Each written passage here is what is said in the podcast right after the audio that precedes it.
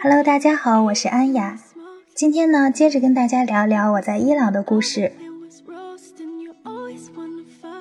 那在伊朗第一次也是唯一一次坐卧铺火车，是从首都德黑兰到边境城市大布里士。第二天呢，我要从这里徒步过边境到亚美尼亚。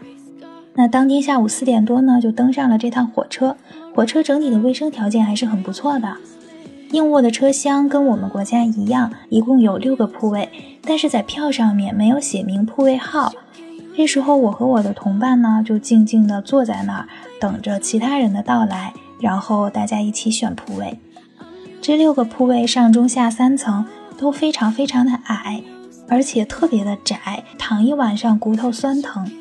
他们这个空间矮的程度大约是国内铺位的三分之二吧。那刚进来的时候呢，上铺是平放的，然后摆了六个大包裹。我当时不知道包裹里是什么，直到有一个当地大叔进来了时候，然后他也不会说英语，我们三个人大眼瞪小眼的就很尴尬的坐着。然后大叔可能觉得太无聊了，就说他想去上铺躺着。然后这时候他就把上铺的六个大包裹就都搬下来了。他从里面拿出了床单、被褥和枕头，自己把东西铺好。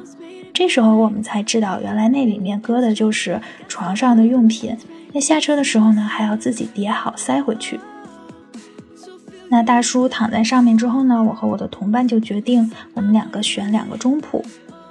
中铺在刚来的时候是被折叠起来的，然后中铺的底下呢就有电视。就方便坐在下铺的时候看那个电视，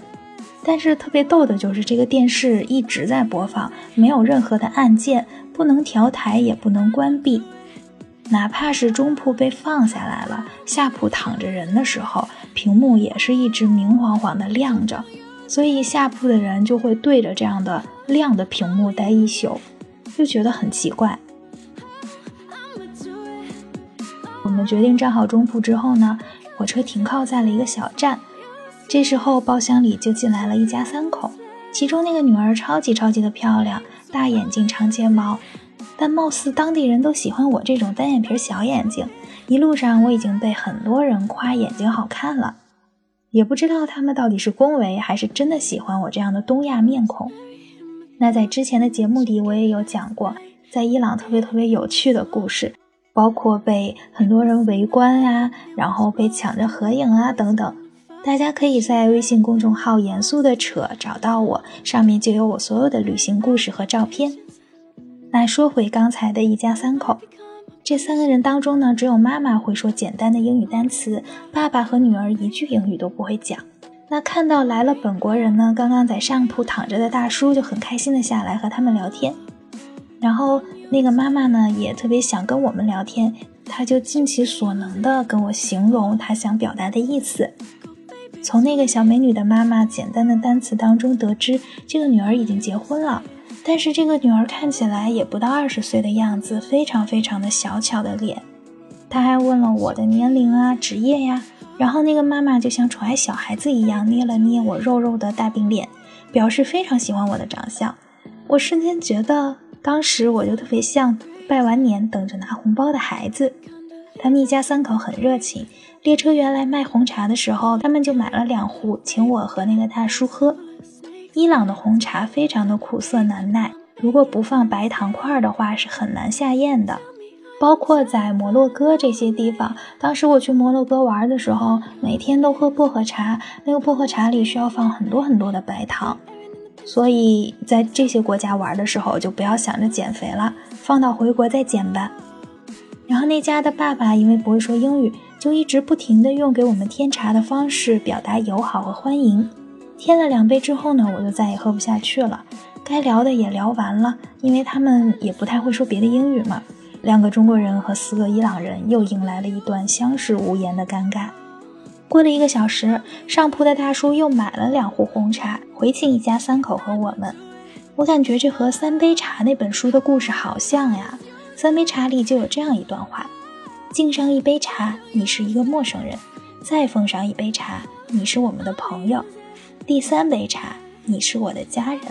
我将用生命来保护你。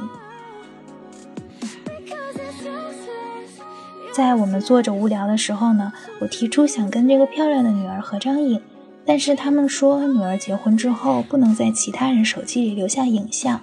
但是那个女儿用自己的手机给我们两个拍了合照。虽然我觉得有些遗憾，但是她美丽的脸和娇羞的笑，我一直没有忘记。我在伊朗和很多姑娘照了合影，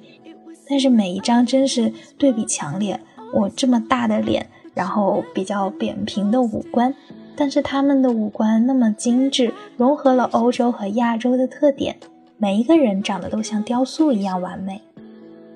到半夜的时候，那一家三口下车了，迷迷糊糊之间，我没有来得及跟他们道别。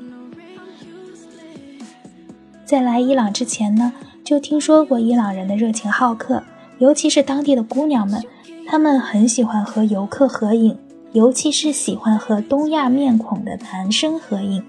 在各个景点或者路边，总能听到伊朗姑娘爽朗的笑声，看到他们比阳光还要灿烂的笑脸，哪怕是围着头巾，他们的眼睛也能传递丰富的感情，就像隧道般深不见底，怦然心动，不由得感叹这个世界真美好。如果想看我的旅行故事和照片，可以在微信公众号搜索“严肃的扯”，也欢迎你给这期节目点赞、留言、转发。那我们下期见啦，拜拜。